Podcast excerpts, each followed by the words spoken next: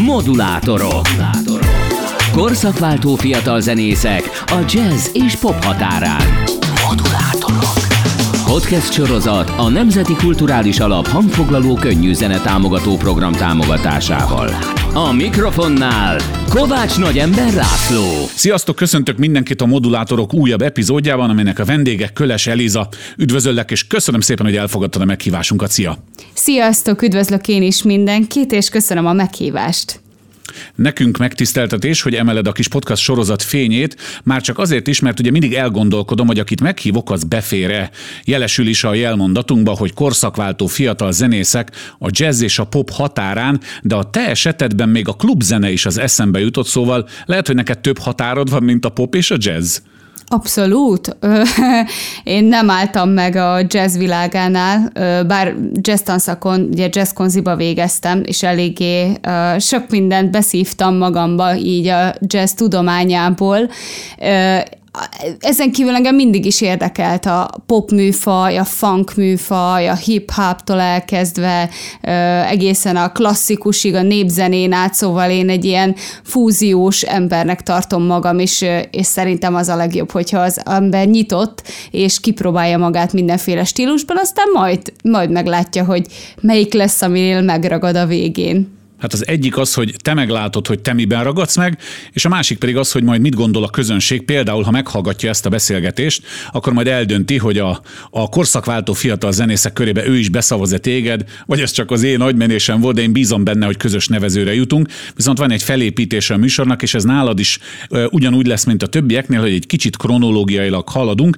Ennek az az oka, hogy remélem olyanok is meghallgatják ezt a podcast sorozatot, akiknek felkelti érdeklődését egy név, akit nem is ismernek feltétlenül. Köles Eliza, vagy bárki más, aki szerepelt, és rákattint, és meghallgatja, és akkor ebből a beszélgetésből megtudja, hogy kicsoda Köles Eliza, úgyhogy a legelején kezdjük, és felteszem neked azt a kérdést, amit mindenkinek, hogy te zenész familiából származol, vagy pedig a kis családod, amelyik most alakul, és most van, és most kezdi az életét, annak te zenész família alapítója vagy. Hát tulajdonképpen én egy zenész családba születtem bele.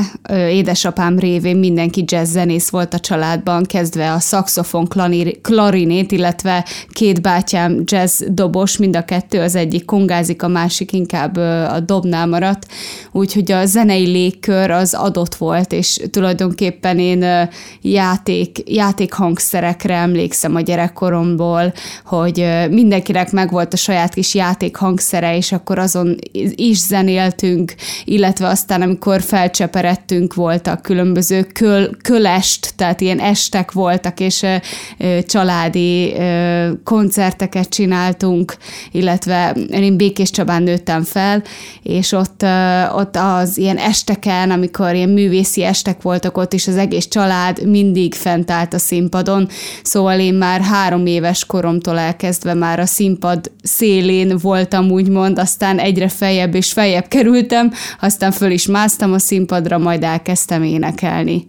Úgyhogy az... Hát akkor ez az alma, igen, ez az alma nem gurult messze a fájától. Nem túlságosan, mert mind a hárman ugye tesók. Csak úgy lepottyant, igen. Mind a hárman tesók. Itt be is fejezhetnénk a beszélgetést, mert annak lehet gondolnánk elsőre érdekesebb a története, aki messziről közelített a zenéhez, de nekem más jutott eszembe, hogyha ennyi tesó, meg a szülők, meg mindenki hangszerek mindenhol, akkor a kis Eliza számára nem volt olyan pillanat, amikor úgy érezte, hogy én kicsi vagyok ehhez, hogy engem magukkal sodornak annak ellenére, hogy én uram, bocsán, mondjuk babáznék? Nem feltétlen, mert azért volt időm nekem babázni is, tehát azért eléggé meghagyták a teret arra, hogy én tudjak kibontakozni, mint gyerek, tehát nem volt ez rám erőszakolva. Tulajdonképpen ők azt sem erőltették, hogy én zenész legyek feltétlenül, és nem is ebbe az irányba indultam el az elején, hanem nekem nagyon tetszett a színészet világa, tehát maga a dráma, a versmondás, a a színészi jelenlét, és ebbe az irányba mentem el. Tehát tanultam párhuzamosan zenét, de nem az volt nekem az elsődleges, hogy én zenész legyek, hanem én elmentem középiskolába egy irodalmi drámai tagozatra, Szentesre, és ott kitanultam csinyát-binyát, a beszédtechnikától elkezdve a táncnak, a drámaórák, színházi alapismeretek, stb. Szóval ott is elég nagy tudásra tettem szert, illetve aztán egyből én a Színház és Filmművészeti Egyetemet pályáztam meg, tehát ez volt nekem. Na várjál, hát azért nem úszod meg ennyivel az életrajzodat, egy-két dologra azért még kíváncsiak vagyunk, például arra, hogyha már tényleg az almád így bepottyant a fa alá, és ott találtad magad egy zenész familiában, az, hogy énekel egy lány, egy fiú is egyébként, de egy lány énekel, az teljesen természetes. Volt gyerekkorodban valamilyen hangszerválasztásod, vagy csak az éneklés, csak a beszéd, csak a színjátszás, csak az ilyen jellegű szereplés? Volt, elindultam én, zongoráztam is, furujáztam is, illetve nagyobb koromban már a basszusgitárba is egy kicsit belekóstoltam, de ez egy másik történet. Szóval valamennyire igen, viszont én azt éreztem, hogyha én énekelek, az a leggyönyörűbb hangszer, amin játszhatok, és szerencsére úgy érzem, hogy meg is találtam azt a szerelem hangszeremet, a hangomat, amit tudok használni. Hát megmondom őszintén, hogy ennél szebben nem is fogalmazhattál volna. Ez egy nagyon szép és nagyon őszinte megfogalmazás, hogy kerested a legjobb hangszeredet és magadban találtad meg. Úgyhogy ezzel én nem is nagyon tudok mit kezdeni. Haladok inkább a kronológiában tovább, mert így átugrottad a középiskolás éveket. Általában, most már ezt tapasztalom ebben a sorozatban, aki zenével kezd el foglalkozni, annak egy idő után csak előjön az, hogy csak kéne egy zenekar. Nálad volt-e ilyen, bár hogyha a versmondás meg a színészet felé is kacsingattál, egyáltalán nem biztos, hogy mondjuk egy zenekar ötlete fogalmazódott meg a fejedben, hanem lehet, hogy valami kis színházi előadás. Hogy volt ez mondjuk egy pár mondat erejéig, azért maradjunk a középiskolánál? Igen, mert onnan is tudnám folytatni, és aztán mindent megértesz, hogy a Színház és Filmművészeti Egyetem, ahol egyszer jelentkeztem, és egyből a harmadik rostáig kerültem, és ott azt mondták, hogy fiatal vagyok még, és valóban így volt, tehát alig töltöttem be a 18-at, és valószínűleg nem bírtam volna el azt a súlyt, amit egy ilyen egyetem jelent, vagy azt a komolyságot, viszont ez pedig afelé terelt, hogy a Nemzeti Színházba leszerződtettek. Tehát én a következő évtől már ott dolgoztam. Ott hát mint színész. Tehát, mint színész. Tehát, igen. És hát a helyzet az, hogy egy évad után azt éreztem, hogy túl kevés a zene az életemben. Tehát igazából ott jött ki, hogy a Manóba nekem lehet, hogy mégis a zene az, ami igazán boldoggá tesz, és hiányzik. Mert a zenés darabokat nagyon élveztem, de a prózai daraboknál úgy voltam, hogy de hol a zene? Hol a zene? Akkor fogod magad, átmész az operetbe, és Hajmási Péter, persze. Hajmási Pál. igen, csak azt gondoltam, hogy szeretnék tanulni még, és én 20 körül lehettem, amikor eldöntöttem, hogy akkor el fogok végezni egy zenei jellegű iskolát is, és így kerültem a jazz tanszakra végül is a jazz konzervatóriumba. Na és az a 3 év az életem egyik leghasznosabb 3 éve volt ott, mert ott ismerkedtem meg hasonszőrű emberekkel, olyan neveket kis családérzésem. Ebben a sorozatban szeretjük összekapcsolni a szálakat, mindenki emlegeti az évfolyamtársait, aki fölötte járt, alatta járt, hatott rá, stb. Úgyhogy neveket nyugodtan mondhatsz, ha akarsz. Ja, hát rengeteg van, hát akkor elmenne ez az adás. Hát például, hogyha mondjuk a tanároknál maradunk, nekem nagyon sokat adott a Urbán Orsolya, ő az egyik hangképzés tanárom volt, mert annyira jó volt az a suli, hogy 3 énekóránk volt egyszer. Volt egy klasszikus, és volt 2 jazz énekóránk. Az egyik jazz énekóra Lakatos Ágnes tanította. Ő ráment az elméletre és az énekre egyben. Az azért volt jó, mert nagyon tornáztatta az agyamat, és amikor először bementem, azt se tudtam, hogy fiú vagyok-e, vagy lány.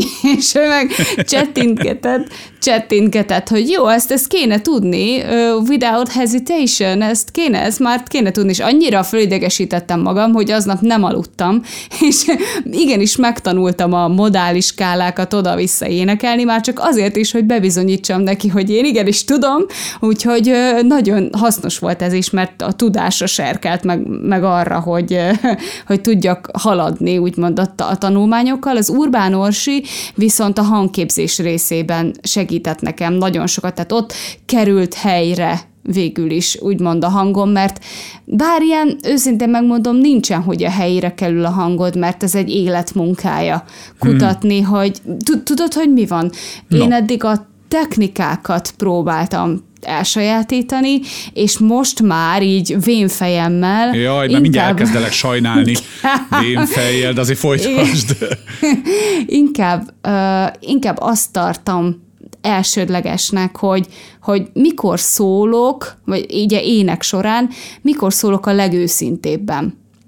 És ez nagyon átalakult bennem, mert egy ideig azt keresi az ember, legalábbis az én példámból tudom csak ugye mondani, hogy nyissam a torkom, hogy rakjam nóziba, mikor tudom a lehető legkisebb energia befektetéssel a lehető legszebb hangszínt kiénekelni. Ugye ez maga a technikai része, maga a tanulás. Viszont azt vettem észre, mert aztán tényleg rengeteget álltam színpadon az elmúlt években, hogy nem ez fogja meg az embereket, hanem az a plusz, amikor tényleg a lelket szólal meg. És akkor ez nem baj, hogyha egy icipicit érdes, néha nem tökéletesen tiszta, de ott vagy benne te is igazából. Ez a lényeg, ez az egésznek a lényege, úgyhogy most már a technikai tudás és a technikai tanulás mellett ezt tartom talán a legfontosabbnak. Szerintem ennek semmi köze az öregséghez, fogalmazzunk inkább úgy, hogy ez az érési folyamatnak a része, mint amikor a jóbor is érik. Először az ember kezdi az életét 10 éves korában, töltsük tele azt a vörösbort kólával, azt jó lesz majd úgy is, aztán eljutsz egy olyan érettségi fokra, lehet, hogy 5 év múlva, de lehet, hogy 20 év múlva, hogy azt mondod, hogy borba bármit is, úristen, dehogy, hát annak lelke van. No mindegy is, ne iszogassunk itt a műsorban, bár én iszom a szavaidat. Tanárokat említettél, akkor ezek szerint nyilván a teljesség igénye nélkül, de engem érdekelnek esetleges évfolyamtársak, vagy a körülötted lévők csak azért, hogy el tudjuk helyezni, hogy ez milyen közösség, ez a zenész közösség. Ha van olyan, aki mostanság is aktív, és együtt jártatok, közel jártatok egymáshoz, talán érdemes a nevüket megemlíteni. Zeneszerzők, producerek, nagyon jó session zenészeket tudok mondani. Pacári Viktor, Szebényi Dániel, Tálas Árontól elkezdve rengetegen voltak. Templier Eriket is azt hiszem akkor ismertem meg, vagy lehet, hogy egy kicsit később. Csernusz Szilvi, nagyon-nagyon sok. Az a baj, hogy fel se tudnám őket sorolni, mert nem csak az évfolyam társaimmal lógtam én annak idején, hanem voltak ilyen jazz klubok, és oda beszabadult mindenki, aki zeneszerető, főleg ugye a jazz zene irányába, és jam sessionök 8 nap alá téve, hajnalig, másnap vizsga, tehát én az igazi... Aludtál is valamikor? Nem mondanám, hogy olyan sokat, de akkor ott megvolt a maga ideje és helye. Zseniális volt az a 3 év, tehát az igazi jó sulis évek, amikor szabad vagy, és csak zenélsz, és arra törekszel, hogy legyél a lehető legjobb, vagy hogy zenélj ezzel, meg azzal, hogyan kezdjél el dalokat írni, tehát ez a tömény zenei közeg, ez nagyon felemelő tud lenni. Na látod, ez a beszélgetésnek az a része, amikor a kedves hallgató, aki nem lát téged, pontosan tudja, hogy csillog a szemed attól, amit elmondtál. Mert igen. Ez úgy jön át, ugye? Rádióban, illetve podcastben, tehát ahol nincs videó, csak audio, ott az ember csak a hangjával tud operálni. Talán ugorjunk oda a pályafutásodban, hogy elvégezted a jazz tanszakot, és akkor lettél egy képzett jazz énekesnő, de hát említettem a legelején, hogy te ennél sokkal színesebb vagy. Hogyan mentél innen tovább? Merre?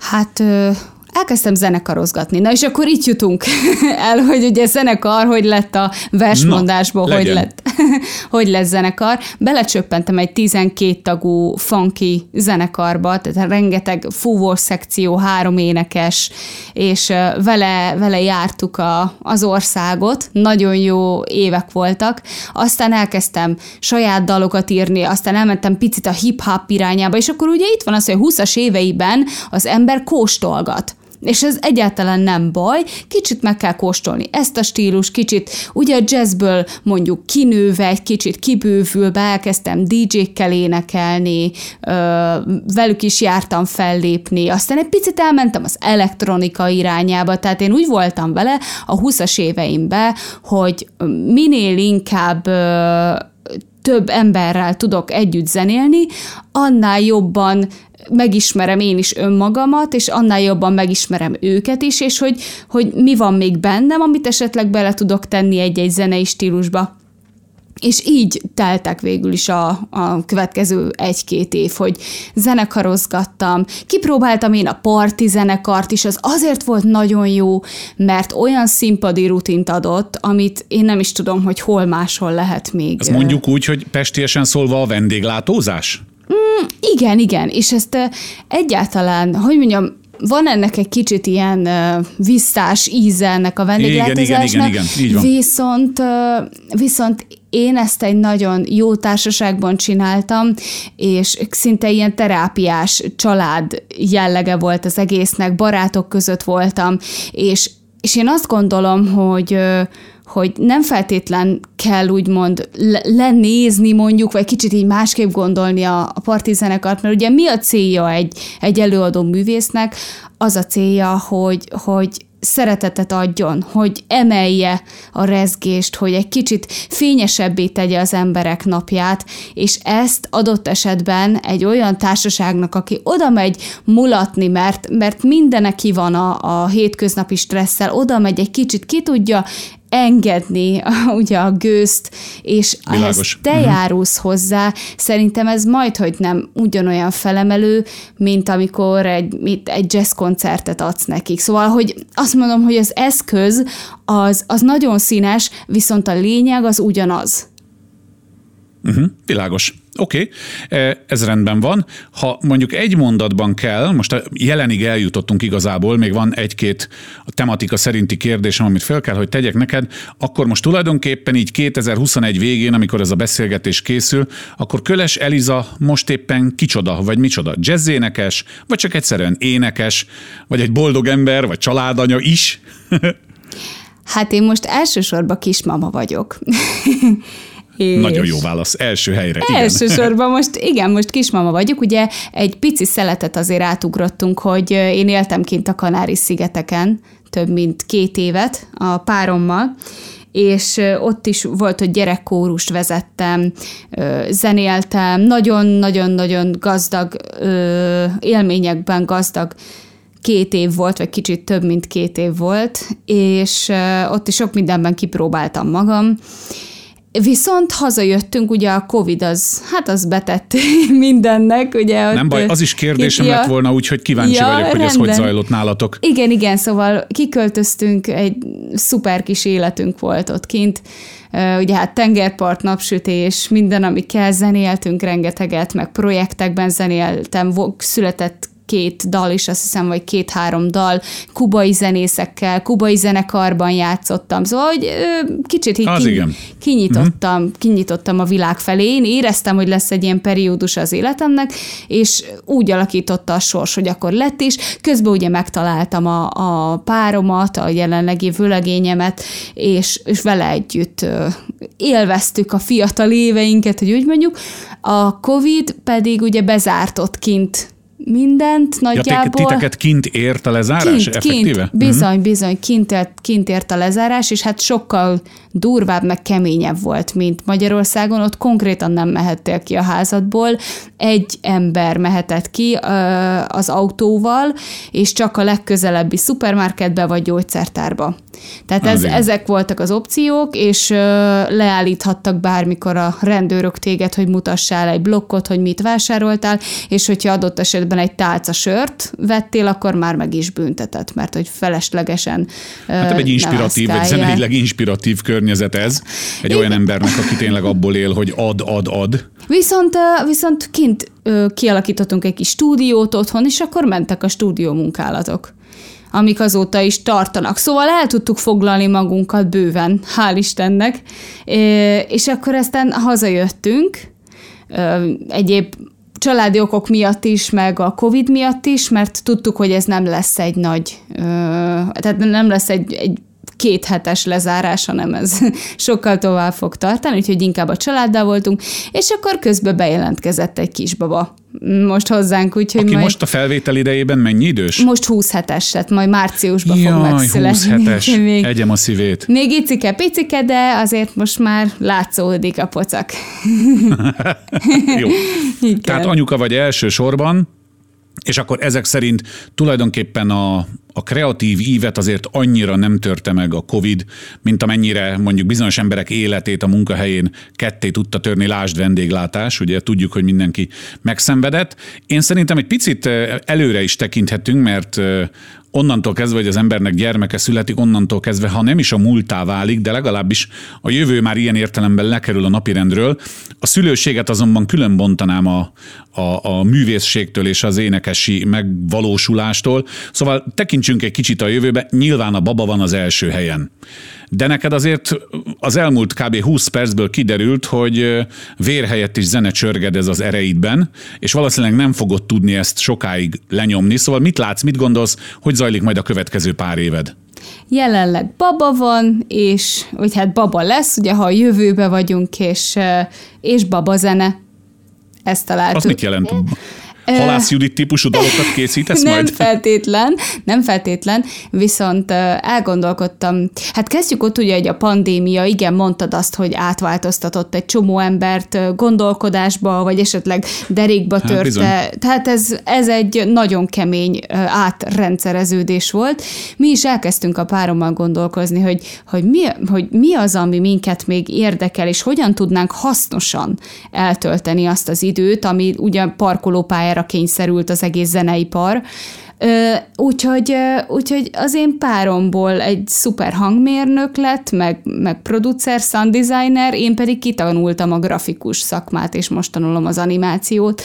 Tehát abszolút ezt a, nem is tudom, már egy évet lassan, egy kicsit több is. Hát igen. Ezt mi kemény tanulással töltöttük, mert úgy gondolom, hogy most volt időnk rá, most volt rá lehetőségünk, még ugye ketten is voltunk, és igyekeztünk olyan szakmákat kitanulni, ami emellett minket érdekel, és csak minket ugye emel, és a mi hasznunkra válhat.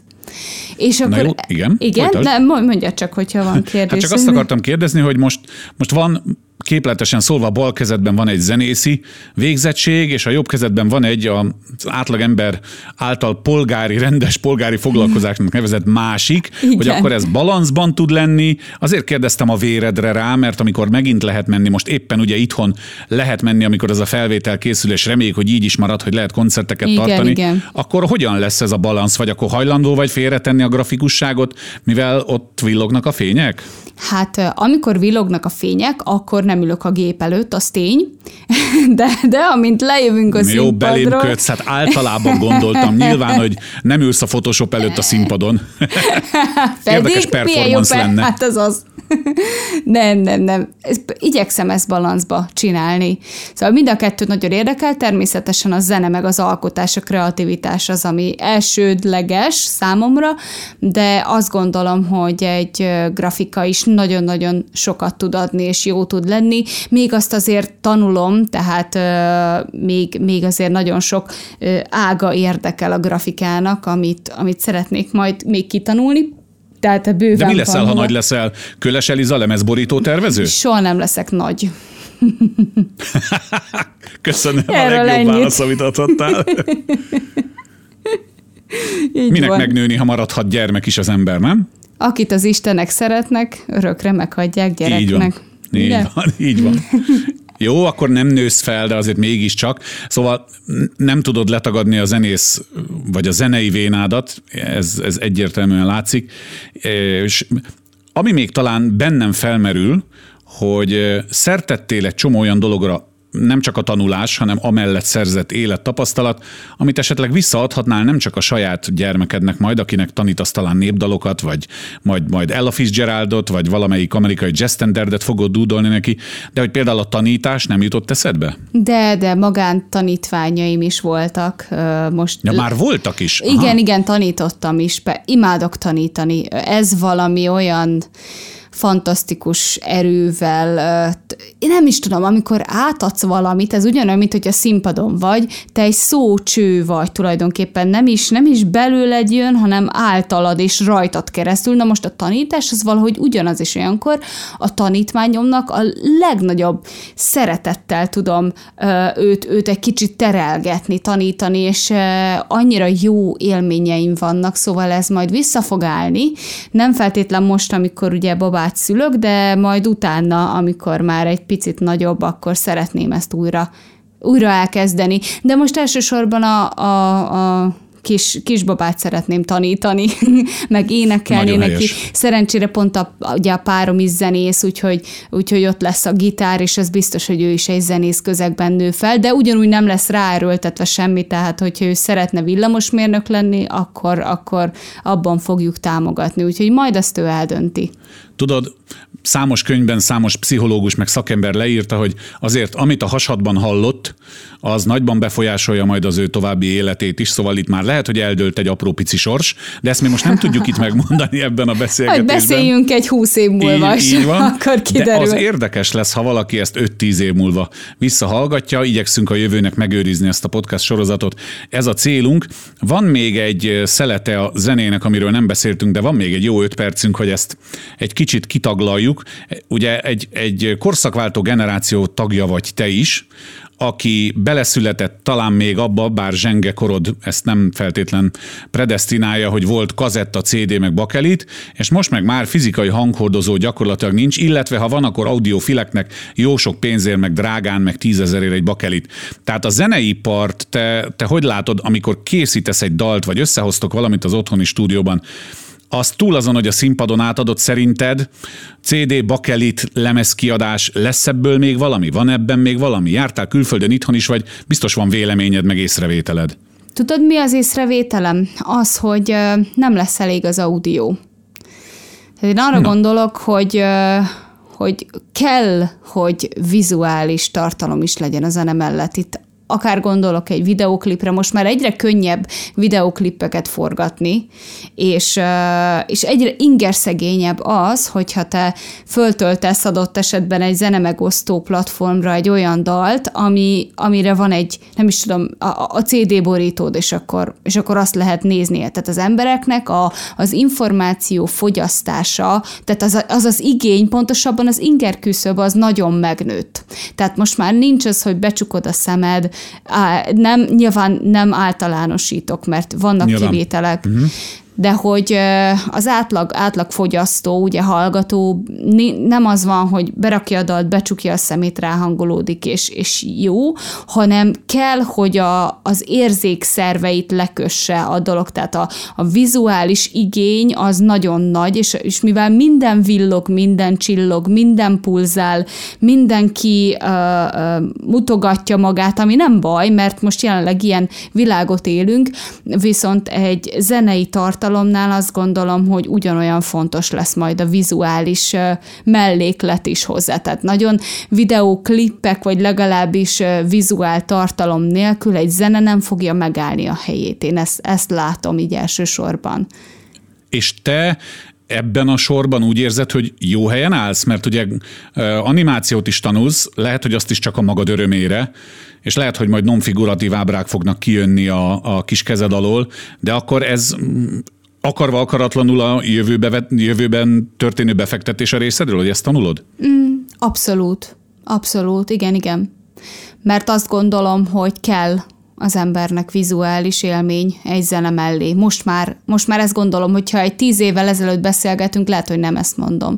De most már tényleg annyira felgyorsult a világ, hogy kell valami mozgás, kell valami szín, kell valami villódzás, vagy akár a főhős, vagy az, hogy legyen egy, tényleg az arcod benne legyen valamilyen formában. De ha csak egy selfie, egy igényesebb selfie videó, még az is több, mint a semmi, úgyhogy a grafikát azt igen, meg az animációt, ezeket ezért is tanulom, hogy majd a zenémet tudja támogatni. Uh-huh. Na de válasszuk külön, hogyha készül egy Köles Eliza dal, és ahhoz mondjuk akkor az egyszerűség kedvéért egy videóklip, nevezzük ennek, az egy dolog, de nem feltétlenül mondod azt, hogy amikor viszont koncertezel, akkor több villogó lámpa kell, meg több LED fal kell mögéd, akkor reméljük azért elég marad a személyiség meg a muzsikus, nem? Na ez az.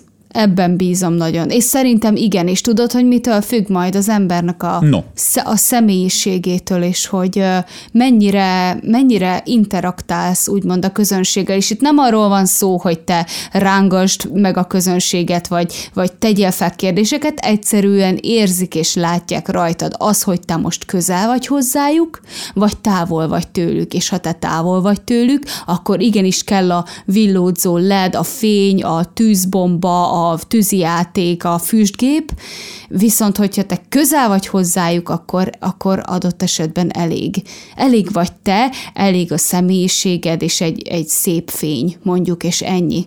És ezt érzik. Mind a kettőnek megvan a maga helye, mert valószínűleg a nagy fesztiválokon nem tudsz annyira közel lenni az emberekhez, de nézd meg mondjuk egy Ed Sheerant. Kiáll az akármilyen fesztiválra egy szálgitárral, és önmaga is közel van a közönséghez. És ott vannak, én nem is tudom hány száz vagy hány százezer ember, ugye ha volt már Ed Sheeran koncerten, és jó, és élvezik, mert ott van a személyisége. Ez szerintem előadó függő, hogy mit választ, vagy mit tud, mennyire tud levetkőzni, vagy milyen a zenéje. Hogyha olyan a zenéje, hogy villózó fények kellenek, és elektronikus zene áradat, ez is egy irány, és aki ezt szeretné élvezni, akkor ennek ez a jó, viszont én inkább egy olyan embernek gondolom magam, aki igenis odaadja magát a színpadon, mert én azt gondolom, hogy ez tölti az embereket, hogy amit én kapok a zenén keresztül, azt én 100%-ban odaadjam másoknak, és ezáltal mindannyiunk töltődik. És mindenki több legyen, szinergikusan legyünk többek. Egyébként a legjobb példa, köszönöm, hogy Ed Sheerant felhoztad, valóban. Érdemes talán a hallgatóinknak is rákeresni arra a YouTube videóra, ahol egy Stevie Wonder előtt tisztelgő műsorban egy szál gitárral áll ki, és mindenkit elvarázsol. Sajnos ő nem lesz a podcast sorozaton vendége, itt még nem tart a Modulátorok, de egy tüneményes, fiatal, korszakváltó muzsikust hallhattatok, kedves hallgatók, az elmúlt percekben, Köles Elizát, akinek jó egészséget kívánok az anyasághoz, és persze a picinek is minden jót. Meg sok mindent neked és a párodnak, és nagyon szépen köszönöm, hogy eljöttél. A kedves hallgatóknak azt javaslom, hogy hallgassák meg a többi epizódot. Ha nem iratkoztak fel, akkor iratkozzanak fel, mert bár ez egy véges számú sorozat, összesen 20 epizód készül belőle, de én remélem, hogy mindegyik ugyanolyan érdekes lesz, és olyan nevekről derülnek ki olyan dolgok, mint ma Köles Elizáról, ami kiderült, hogy az ő almája az pont lepottyant a fa alá. Köszönöm még egyszer, hogy itt voltál velünk, és szia! Én is köszönöm, minden jót, sziasztok! Modulátorok.